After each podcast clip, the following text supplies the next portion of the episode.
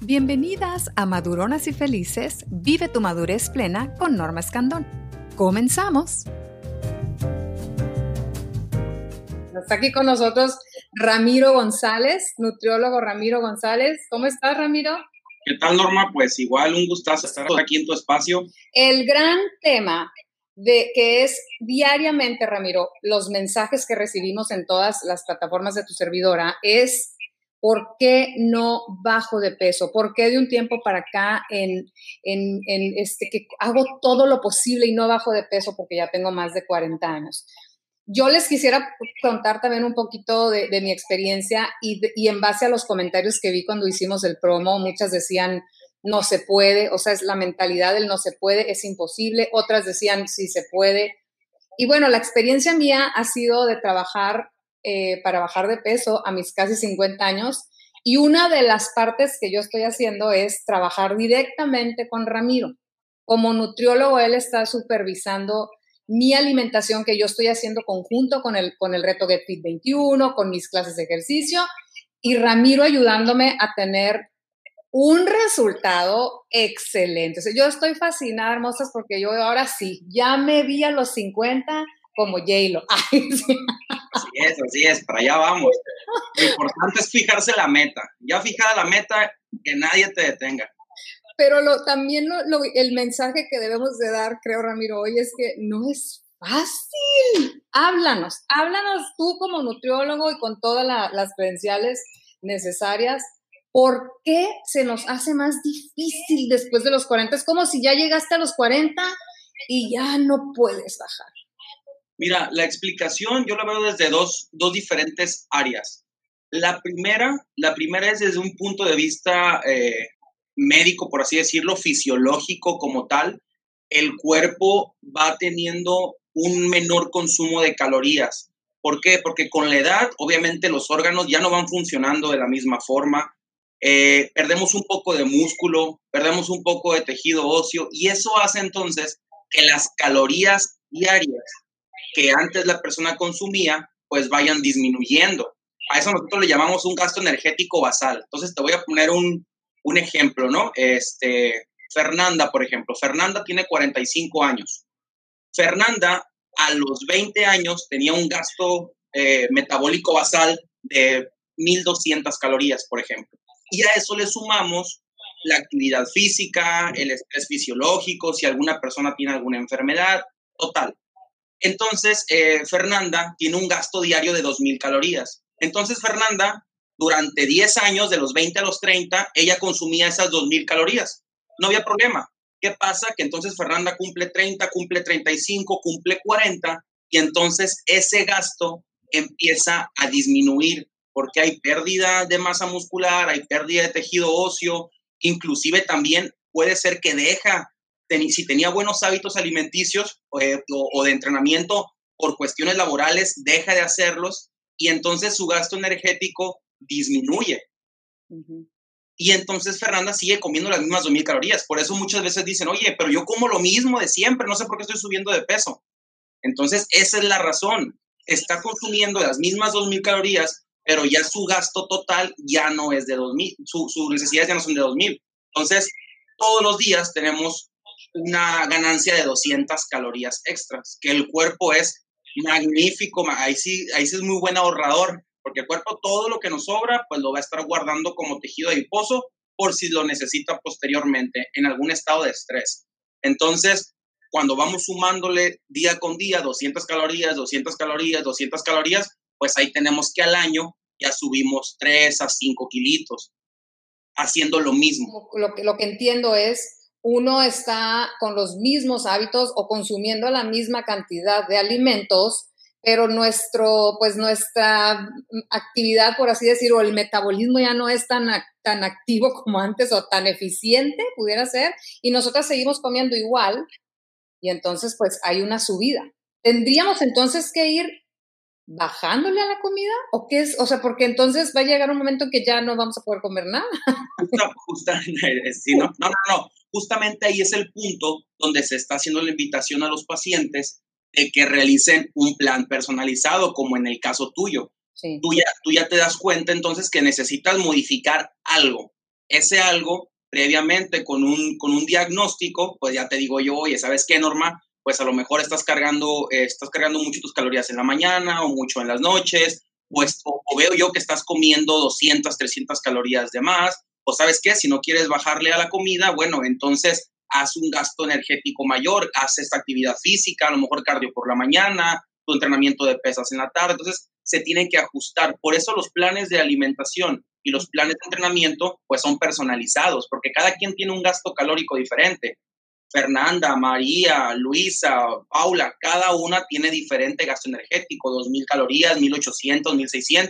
Es por eso que no la misma dieta les va a servir a las cuatro, ni tampoco el mismo plan de entrenamiento, que obviamente se puede hacer algo general, ¿no? Como si fuera algo colectivo, pero el resultado así factual no lo vas a encontrar en algo general. Tiene que ser algo personalizado desde las calorías hasta el consumo de carbohidratos, proteínas y grasas. Entonces es personalizado, tan personalizado que cuando yo llegué contigo, Ramiro, y que me dijiste que podía comer tortillas de maíz y que podía comer, yo estaba como, y pan integral, yo lo tenía un pan integral, pues la verdad, muy eh, reservado de hace unos años para acá, porque yo pues uno tiene esa idea de que, de que te engorda, pero y sí te engorda cuando lo combinas con otras cosas, pues, pero al final del día, eh, cuando lo comes con moderación, eh, yo ya me he dado cuenta que, que, resulta. Y cuando tú me diste ese plan de alimentación, dice, ¿cómo que tortillas y cómo que pan en un día? Varias. Claro, estoy haciendo dos horas de ejercicio diario, ¿verdad? Entonces, por eso me lo puedo permitir. ¿Será así? O, así, o alguien que no hace nada de ejercicio, puede también perder ese peso de más? También puede, pero obviamente las cantidades van a ser menores. Si tú tienes dos horas de ejercicio diarios, sin ningún problema puedes consumir dos tortillas al día en el desayuno, puedes consumir una pieza de pan integral tal vez en la cena. Sin embargo, si no haces esas dos horas de ejercicio, bueno, pues no tendrás entonces la facilidad de poner tantos cereales. A lo mejor te va a tocar nada más una tortilla de maíz en todo el día. Pero sí es importante saber que lo importante es eh, las cantidades en, los alimentos. Entonces, es un error garrafal y que estamos muy acostumbrados hace 5 o 10 años hacia atrás de, relacionar una dieta con estar excluyendo grupos de alimentos, quitar frutas, quitar tortillas, quitar pan. hacemos, hacemos de esto o fusionamos la palabra dieta con algo difícil, con algo malo. Y en realidad dieta, todos llevamos una dieta, entonces simplemente es eso, es saber qué debo de comer, cómo debo de comer, cuánto necesito. El cuerpo es tuyo, entonces con una sola vez que vayas con un nutriólogo que te diga cuántas son tus calorías necesarias, tú ya empiezas a tener un cierto conocimiento entonces de cuáles alimentos puedes estar consumiendo, en qué horarios, como tal es una educación, lo que, lo que uno, lo que vas a consulta. Y ya después, yo estoy casi seguro que en un proceso entre tres y seis meses, ya la persona despega ya, ya puede hacerlo, ya nada más las visitas al nutriólogo ya pueden ser cada tres meses, pueden ser incluso cada seis meses, ya lo, ya aprendiste a aprendiste a consumir tus alimentos. Y también recordando este punto dentro de, de, lo fisiológico que platicamos al principio, el músculo, el músculo, perdón, el estómago es un músculo. Entonces tiene la propiedad de que si le das mucho alimento, pues se va a expandir, es una bolsa. Pero también si le das lo necesario, pues entonces va a regresar a su tamaño normal y te vas a llenar más fácil o, te vas a llenar con lo necesario. Entonces, justamente en la consulta de nutrición son, es la importancia de esos tips que nosotros damos. Come un poco más despacio, mastica bien la comida, bebe agua mientras estás comiendo, espera entonces a que tu estómago mande la señal de saciedad al cerebro para que poco a poco vayas mejorando ese, ese, ese hábito, que a lo mejor muchas veces por el ritmo de vida, tú estás trabajando y dices, híjole, ya me tengo que ir, ya tengo que cambiar, tengo que subirme al carro, rápido comes, y ni siquiera te das cuenta el volumen de cuánto comiste. O al revés, tienes tantas actividades que no comes. Y los dos, los dos puntos son negativos, porque el no comer, entonces también te va a hacer que pierdas músculo. Y entonces físicamente, pues te vas a ver mal. Sin masa muscular, el, músculo es como tal, es como la ropa, o sea, te hace ver bien, te da, te da silueta, te da forma. Entonces lo pierdes por no comer y es algo malo o comes demasiado rápido y en muchas cantidades y entonces vas a pasarte las calorías y vas a generar tejido adiposo. Entonces, tienes que ir usando, utilizando estrategias así bien precisas para cada persona para que puedas lograr el objetivo que deseas. Claro, y tejido adiposo es gordura, celulitis, los rollitos, los rollitos la, piel de naranja, todo se va para allá. Todo de la mano de lo que me ha puesto Ramiro. Hemos, ¿qué fue la última vez que, me viste? Hace dos días, tres días. Sí, en esta semana. Ocho centímetros de cintura. Ocho. Claro que no quiero ni ver la regla porque uno dice, ay, no es tanto, pero ocho centímetros de cintura todavía me falta, ¿verdad? O sea, todavía es lo que le digo a Ramiro, todavía me falta y, tengo otras metas, pero 8 centímetros de cintura, de la única forma que he podido es con la nutrición, con el ejercicio y con alguien que me esté guiando, o sea, sí cuchillito de palo, pues, o sea, ahí está, ahí está Ramiro y le escribo, pues, y esto sí puedo, y esto no, y me puedo tomar una copita de vino porque ese es mi talón de Aquiles. Siempre, ¿verdad? Y ya me dejó. Ya, te lo ganaste, ya te lo ganaste. Ahorita más que nunca hay que estar delgados. Esa es la mejor vacuna, ¿sí o no? Claro, sí, saludables, sobre todo saludables. Sí, sí es bien importante eh, también quitar un poquito el, el, que las personas entiendan que sí es bajar de peso, porque hay un exceso de peso, obviamente, pero que también se enfoquen en otros puntos principales, como lo son el porcentaje de grasa, entonces es todo un complejo, no nada más es, oye, quiero bajar de peso, Ramiro, ¿cómo le hago? Bueno, sí, sí vas a bajar de peso porque ya en el diagnóstico pues traes 15, entonces obviamente se vas a, vas a bajar. También tienes que bajar cintura, también tu salud como tal. ¿Qué tal, ¿Qué tal unos bioquímicos de sangre a lo mejor y cómo andas en azúcar, cómo andas en colesterol, cómo está tu presión arterial? Entonces son demasiados los beneficios y demasiadas las ganancias que podemos tener y no solamente el peso. Y, regresando un poquito a lo, a lo primero que me, que me preguntabas, obviamente el cuerpo va, va funcionando un poquito más lentito, los órganos como tal se van desgastando y más todavía si le dimos una mala calidad de vida, pues obviamente los órganos se van, van trabajando a menor medida. Entonces, pues tenemos que echarle un poco más de ganitas. Entonces, es buscar el tiempo, es, es un momento para ti. Si al carro, si a la refrigeración, si a todo le damos mantenimiento, ¿por qué a nuestro cuerpo no dárselo diario? Que eso es lo importante. Ahora, eh, es, ¿cuál es el, como la proporción ejercicio-dieta? ¿Se puede este, llevar un estilo considerado saludable sin hacer ejercicio, nada más llevando dieta muy estricta? ¿O si de plano, yo por lo menos yo ya, ya, ya vi en mí, que el ejercicio es eh, combinado con la alimentación, pero el ejercicio pues potencia todo, catapulta el resultado, ¿no? Claro. Pero, ¿qué, ¿cuál es la realidad? O sea, ¿cuál es como el porcentaje de, de importancia? Mira, eh, la literatura maneja un 70-30, 60-40 en relación muchísimo más importante el alimento, porque el alimento pues todos los días tenemos que estar consumiendo. Entonces, ¿se puede manejar un estilo de vida siendo sedentario? Sí, sí se puede. Llamamos sedentario no hacer nada de actividad, nada de ejercicio como tal. Entonces, sin embargo, pues sí hay más limitantes al momento de comer, porque si no gastas esas 300, 500 calorías diario que explicábamos al principio, pues entonces tu dieta no va a poder estar tan flexible, vas a tener que ser un poco más estricta.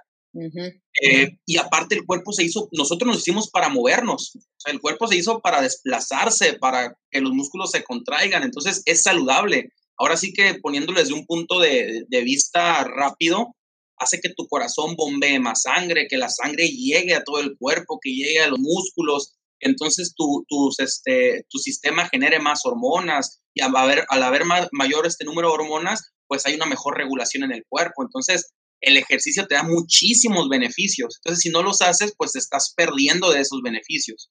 Entonces, como tal, sí se puede, claro que se puede tener una buena alimentación y estar saludable, pero pues es muchísimo mejor si lo combinas con una, con una rutina de ejercicios adaptada, obviamente, volvemos a lo mismo, porque el ejercicio y la nutrición, los dos son personalizados.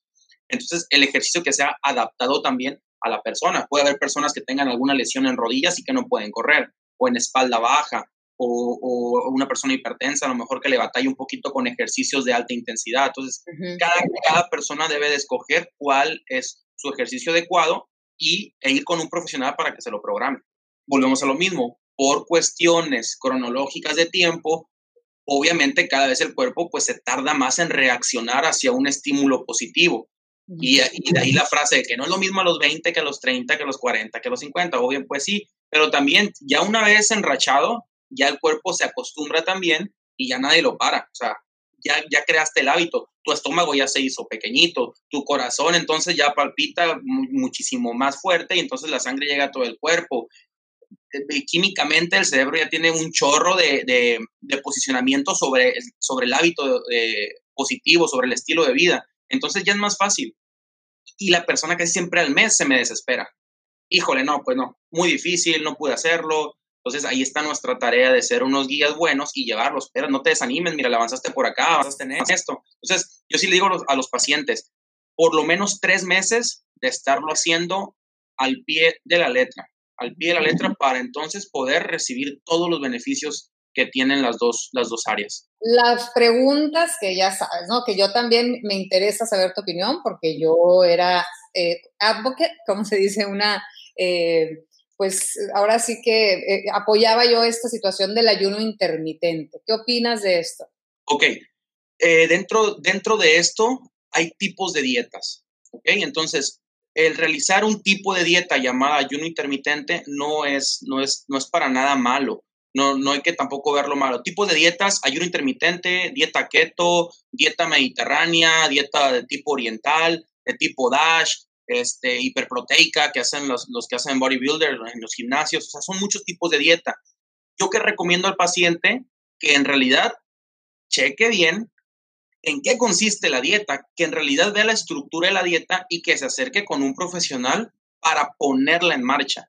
Porque muchas veces dice, ah, es que estoy haciendo ayuno intermitente y me dijo mi vecina que hasta las 12 puedo comer y que puedo comer lo que yo quiera de 12 a 5 y a las 5 dejo de comer. Eso no es ayuno intermitente, o sea, estás copiando un estilo nada más, una forma, entonces puede dañarte tu salud por no hacerlo bien, porque no estás calculando otra vez todos los nutrientes.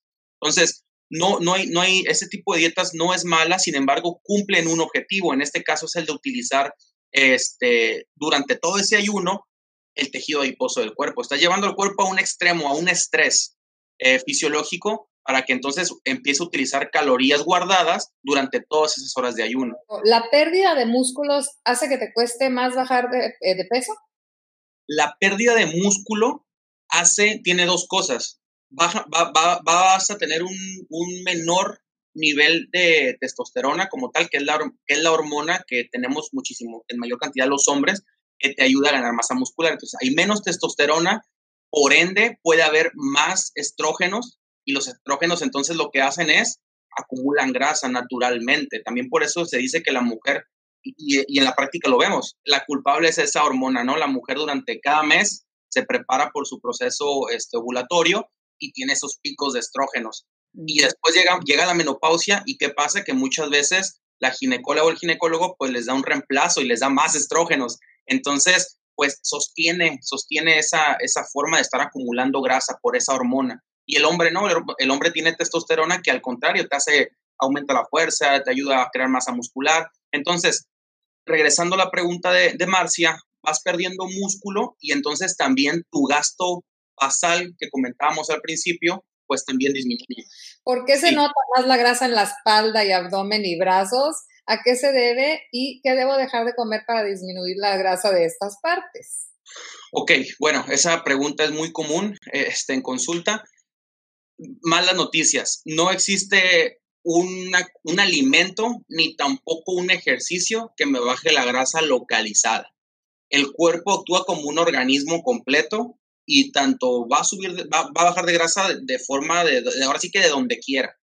¿Qué es lo que sí podemos hacer con algunos ejercicios? Aumentar la masa muscular de esas zonas que yo veo con área de oportunidad, que se escucha más bonito, y entonces aumenta un poquito más el músculo en esa zona y por ende se va a empezar a moldear toda esa zona.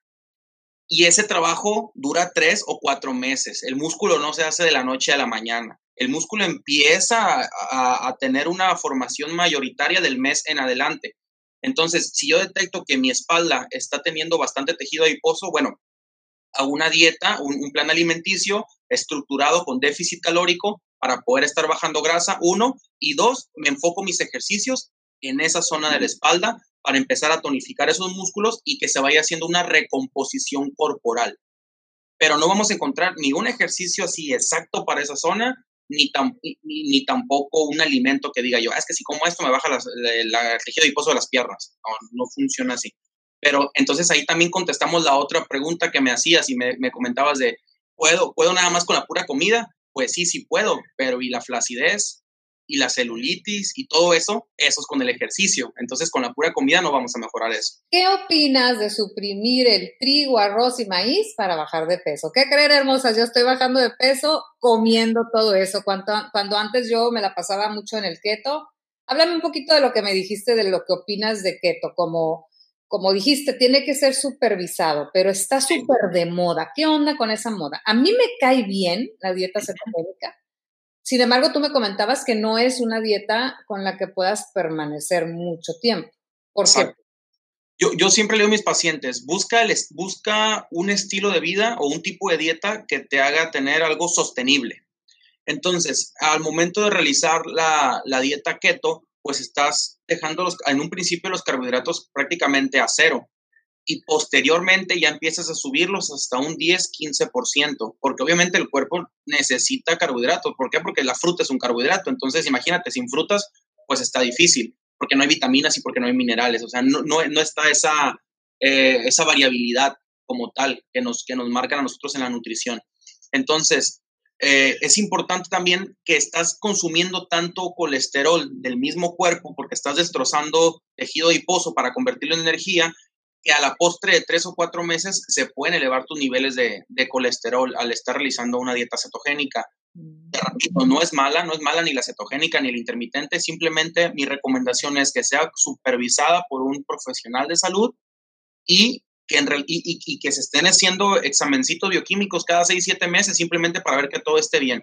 Pero si el paciente eh, eh, lo logra, o sea, lo puede sostener durante seis meses, siete meses y le funciona, adelante, perfecto, no, pasa nada. Pero no lo hagamos por, por moda nada más, porque entonces después viene el conocido rebote, porque se la pasaron sin carbohidratos tres meses y después al cuarto mes, vénganos su reino, panecitos y refrescos y alcohol y todo, y regresamos peor, peor que como estábamos. Entonces, por lo digo, tiene que ser supervisado y, y, ver, o sea, ponerse a leer un poquito de la información, bendito, bendito Internet. Tú le pones en el Google dieta cetogénica y te viene toda la información. Hay que checar también las fuentes bibliográficas de dónde son, que es algo correcto. Pero aún así te da una generalidad bastante buena de, de lo, que, de lo que es.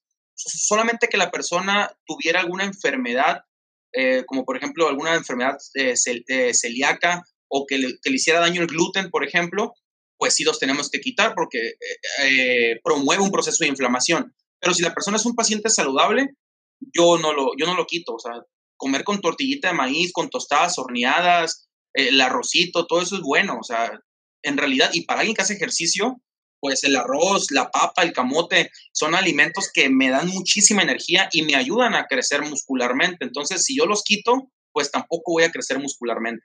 Eh, el insomnio no ayuda para bajar de peso. O sea, ¿qué tan importante es dormir bien para bajar de peso? es muy importante. De hecho, yo a mis pacientes siempre les digo, los primeros tres pilares que se deben de realizar es dormir de 6 a 8 horas, eh, consumir consumo de agua, un mililitro por cada kilocaloría ingerida. Si tienen una dieta de 1500 calorías, entonces diariamente 1.5 litros, sin contar la del ejercicio. Y la tercera, pues realizar la actividad física.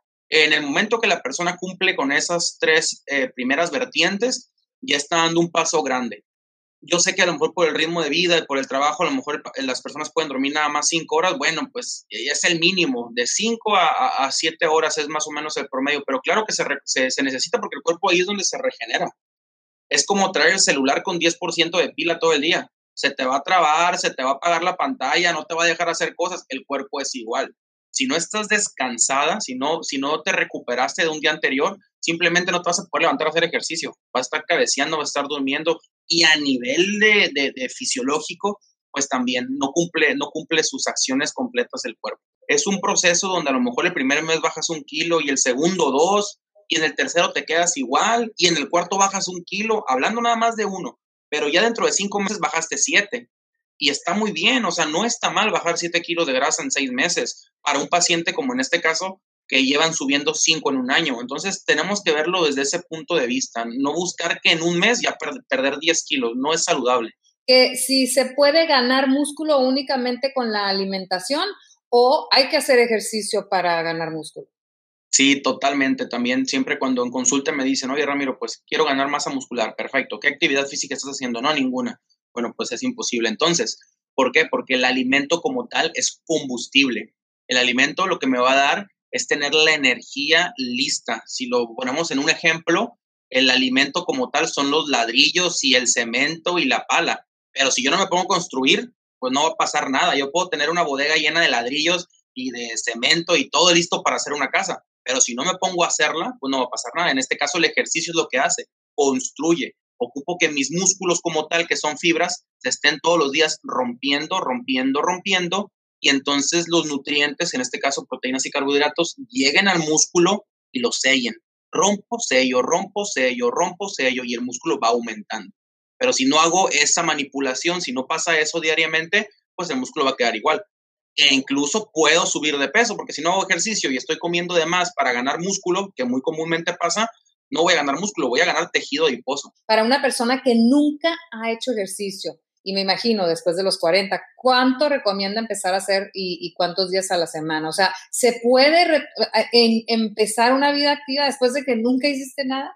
Sí, claro. Y de hecho la recomendación es esa. Una de las pautas o de los principios en el entrenamiento se llama el incremento progresivo de la carga. Entonces, no me funciona a mí hacer lunes, martes y miércoles una hora de ejercicio rápida, así muy fuerte, muy intenso, y no darle continuidad en la semana. Yo necesito entonces que el cuerpo empiece a adaptarse a un nuevo estímulo. El mínimo que marca la OMS son de 3 a 5 veces por semana, una caminata de 30 a 60 minutos yo te invitaría a que comiences lunes, miércoles y viernes con 30 minutos de caminata. Y es muy importante también todo lo que aborda el hecho de ir a caminar, desde los tenis, un buen calzado, desde llevar un poco de agua para hidratarse y poderlo realizar de una manera cómoda, porque también tiene mucho, tiene mucho que ver que van con, con Converse, van con Vans, van con suelas planas y terminan lesionándose de la planta del pie, de las rodillas, de la espalda baja. Entonces, todo tiene un cuidado. Eh, entonces e, es importante eso, empiece con tres días a la semana y posteriormente le va subiendo tanto al volumen de los días, cuatro o cinco días, como también al volumen de la carga. 40 minutos, 50 minutos, todo va secuenciado para que a la postre entonces el paciente ya en tres meses ya pueda hacer una caminata de 10 minutos, un trote de 20 y una relajación de 10. Y va a encontrar maravillas. ¿Cómo fortaleces la mente para llevar un régimen adecuado? Me refiero a la motivación y constancia. Yo, yo siempre le digo a mis pacientes, eh, me fijo una, una meta y te lo platicaba a ti sobre las tres Ds, ¿no? La primero es el deseo, es escribirlo o pensarlo o ahí en las notas del celular, ¿qué es lo que quiero lograr? ¿Qué es lo que quiero lograr en el primer mes, en el segundo mes, en el tercer mes? Y después es determinar qué voy a hacer. Voy con el nutriólogo, voy con el entrenador, voy a ir a caminar, voy a hacer pesas. Y una vez que determino todo, viene la parte de la disciplina. Y eso es lo que más, más, más difícil y es donde nos falla. Porque hay que hacerlo una semana, cuatro semanas, ocho semanas, doce semanas. Entonces, dentro de la parte motivacional, bueno, pues uno como entrenador o como nutriólogo busca que en la consulta darle todas esas herramientas al, al, paciente para que no se desanime. De hecho, la consulta es motivante porque vas a ver tus resultados, ¿no? Me imagino que vas con emoción a ver cómo me fue, me estuve esforzando 15 días, 3 semanas, a ver qué tal. Entonces, desde ese punto de vista es una motivación irlo logrando. Pero también les recomiendo que dentro del equipo multidisciplinario, porque hablamos mucho del médico, hablamos mucho del entrenador, del nutriólogo, pero también está la parte del psicólogo. Entonces, el, yo les recomiendo asistir también a terapia psicológica de vez en cuando. No tiene absolutamente nada de malo acercarse con un psicólogo una vez al mes, una vez cada dos meses, y te va a dar muchas estrategias para que aumentes autoestima y para que puedas lograr lo que tú quieras. ¿Qué es mejor, tomar agua mientras comemos, antes o después de las comidas? O el típico que tomes el té calientito para quemar la grasa. Científicamente no existe una regla para, consumir agua antes, durante o después de la comida. En algunos casos, pacientes que tienen este, alguna cirugía bariátrica, bypass, manga, no se les recomienda consumir agua durante los alimentos porque van a llenar ese espacio. Platicamos que el estómago es una bolsa. Y entonces si ese paciente ya nada más tiene el 30% de la bolsita, y le ponemos agua, se va a llenar y entonces va a dejar de comer los sólidos porque ya está lleno. Entonces, en ese tipo de casos, la recomendación es tomarla después, el agua. Pero en un paciente sano, normal, no, yo no, no, no veo una estrategia pues de que toma el agua tibia, por ejemplo, comentabas, ¿no? Agua tibia con limón antes de comer para que la grasa se despegue. Híjole, ¿no? Pues eso no existe, o sea, son mitos nada más. De hecho, al contrario, puedes tomar agua antes, durante o después sin ningún problema. Que además, bueno, se vuelve un hábito, ¿no? Por eso cuando hacemos, pues, o lo hacemos por 21 días, es porque eh, al, cuerpo le toma tiempo empezar a cambiar un hábito. Entonces, yo que llevo, yo ahora ya me levanto a las 6 de la mañana, hago mi ejercicio, sí o sí, o sea, hasta los sábados, ¡pum! Despierto mi cuerpo solito y ya quiere hacer ejercicio. Claro, lo necesitas. los primeros días era, Dios de mi vida, cinco minutos más. Ay, no, qué cosa. Yo el ejercicio, qué horror. Y ahora el cuerpo me lo pide. Y hago abdominales de esas que de verdad yo las veía y, ay, yo nunca. Y ahora ya, perfecta hoy hice unas que pude levantar brazos y piernas al mismo tiempo y dije, wow, así yo sola estaba como, yes, yes, echándome porras, porque la verdad nunca había podido hacer un abdominal de eso desde que era yo una chavita, pues.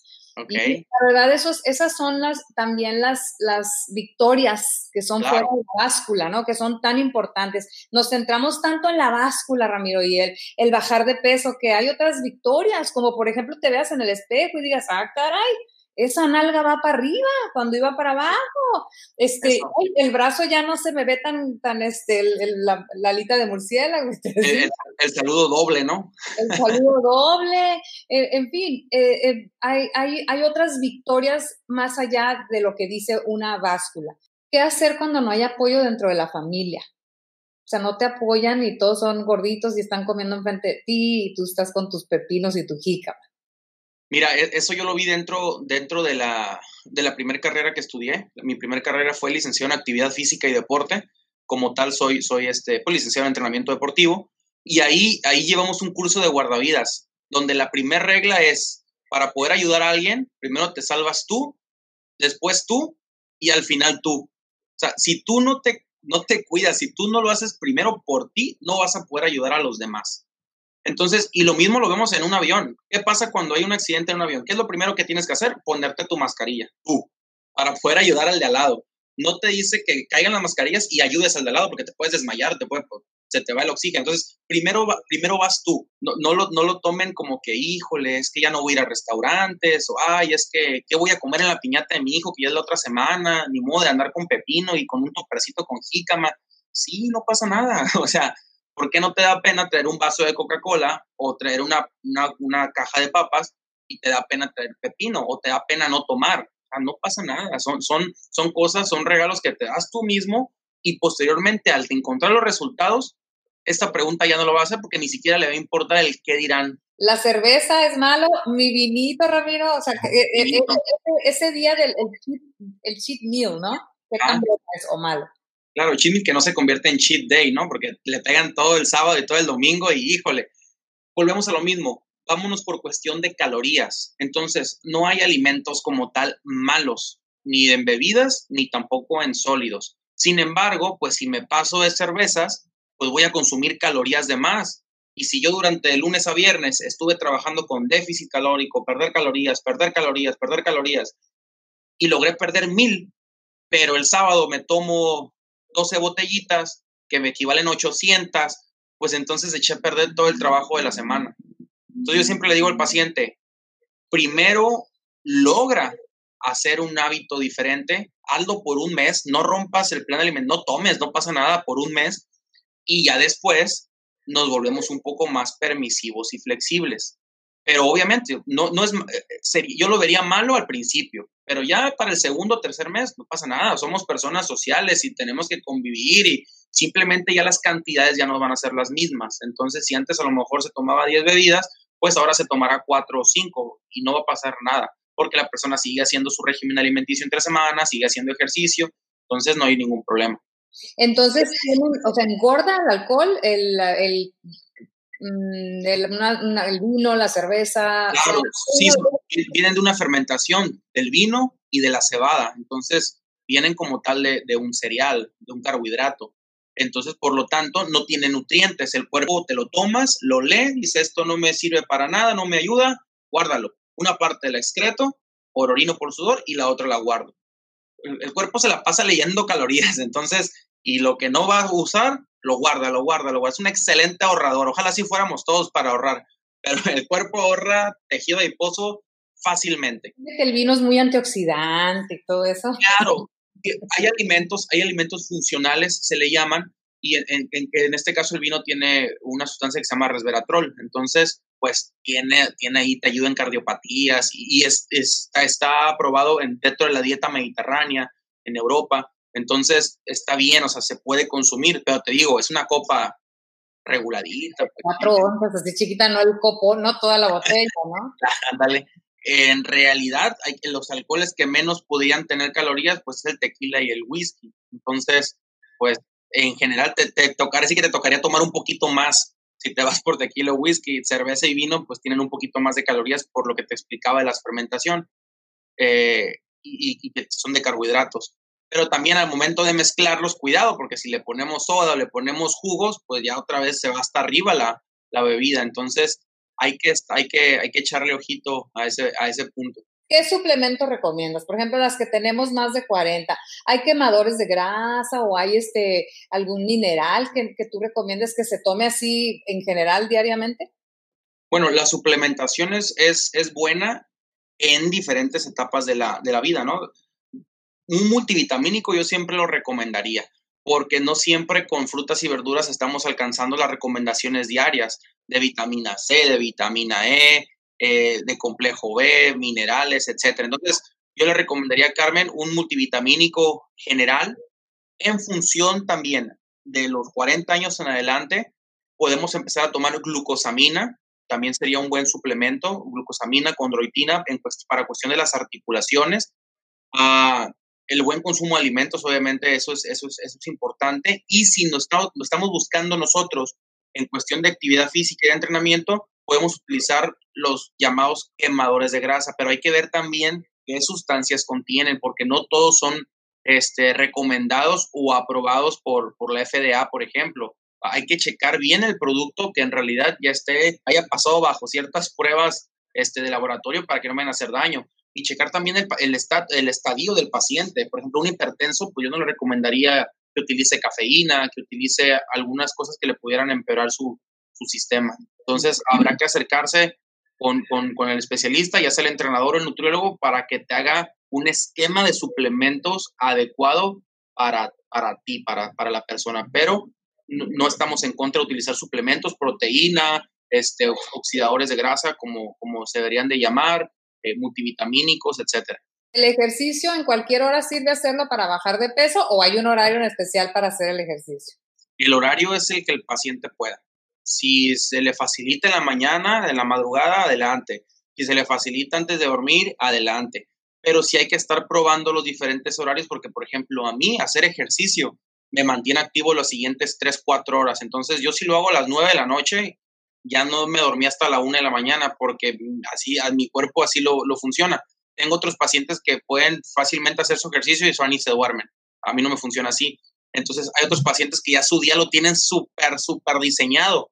A ellos, a ellos yo les digo, entonces duérmete un poquito más temprano y levántate más temprano para que no, no tengas que mover tus, tus horarios.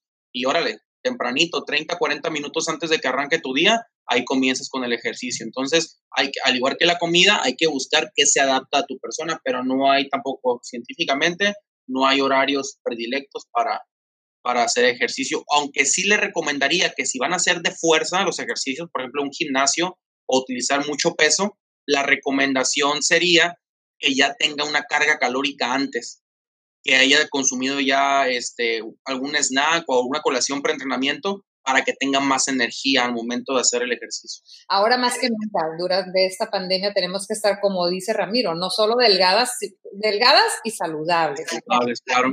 De, un, de peso de una forma sana, sin irnos a los extremos. Y de hecho ahí están las redes de Ramiro y él puede totalmente a la distancia ayudar a las hermosas. De verdad que para mí ha sido un esta, esta pandemia ha sido de mucha conciencia y de tomar una decisión y, hacerlo por nosotras mismas.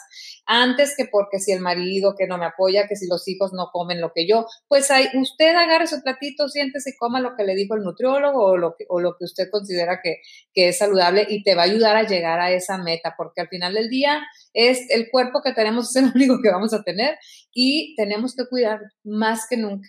Eh, y, a mí me ha, ayudado muchísimo tener la guía de Ramiro, eh, haciendo todo lo que, lo que estoy haciendo, pero lo empecé también poco a poco. O sea, fui empezando poco a poco y estoy como que ahora agregando piezas. No se desesperen. O sea, yo llevo más de tres meses en esto, con Ramiro apenas un mes, pero es un camino que yo ya llevo de tres meses, así ya como con la decisión de, de, de ¿no? de hacerlo todos los días y pues con, con, disciplina. Entonces no se desesperen, dense tiempo, dense la oportunidad de consultar a un profesional que van a ver que hace la gran diferencia. O sea, yo también era las que preguntaba, comadre, pásame la dieta, te ves re bien, échamela, ¿no? Y al rato, pues es que no, yo soy la, soy, yo soy la gorda, ¿ves? Porque a mí no me, ya estoy gorda, o sea, no me funciona nada, nada me funciona. Lo único que yo no hacía es comer como, de, como debía, de forma saludable, hacer el ejercicio diario, y entonces lo que, lo que más tenemos son pretextos, ¿no? Eso sobran. Eso sobran, y cuando los quitamos, entonces viene ese cambio verdadero. Así que, ya saben, en Facebook nutriólogo Ramiro González y en Instagram arroba nutriólogo-ramiro.gonzález. Para cerrar, me gustaría siempre decirle a tus pacientes que se, que se lleven el, el, este numerito, 21 y 90. 21 días para formar un hábito y 90 días para lograr un estilo de vida. Entonces, ya con esas tomas, ya pueden ellos empezar a tener sus ganancias. Entonces, hay que darle por ahí. Perfecto, excelente, me gusta eso. 21 días para cambiar un hábito y 90 días para cambiar totalmente tu estilo de, vida. Correcto. Pues muchas gracias, Ramiro Hermosas. Gracias por estar mucho. Quiero y que tengan bonito fin de semana. Acuérdense, pongan atención de lo que están comiendo, tomando y échenle una llamada a Ramiro para que les Saludos a ti y a tu auditorio. Hasta luego. Gracias. Muchísimas gracias por estar aquí en Maduronas y Felices con Norma Escandón. Nos vemos en el próximo episodio. Besos.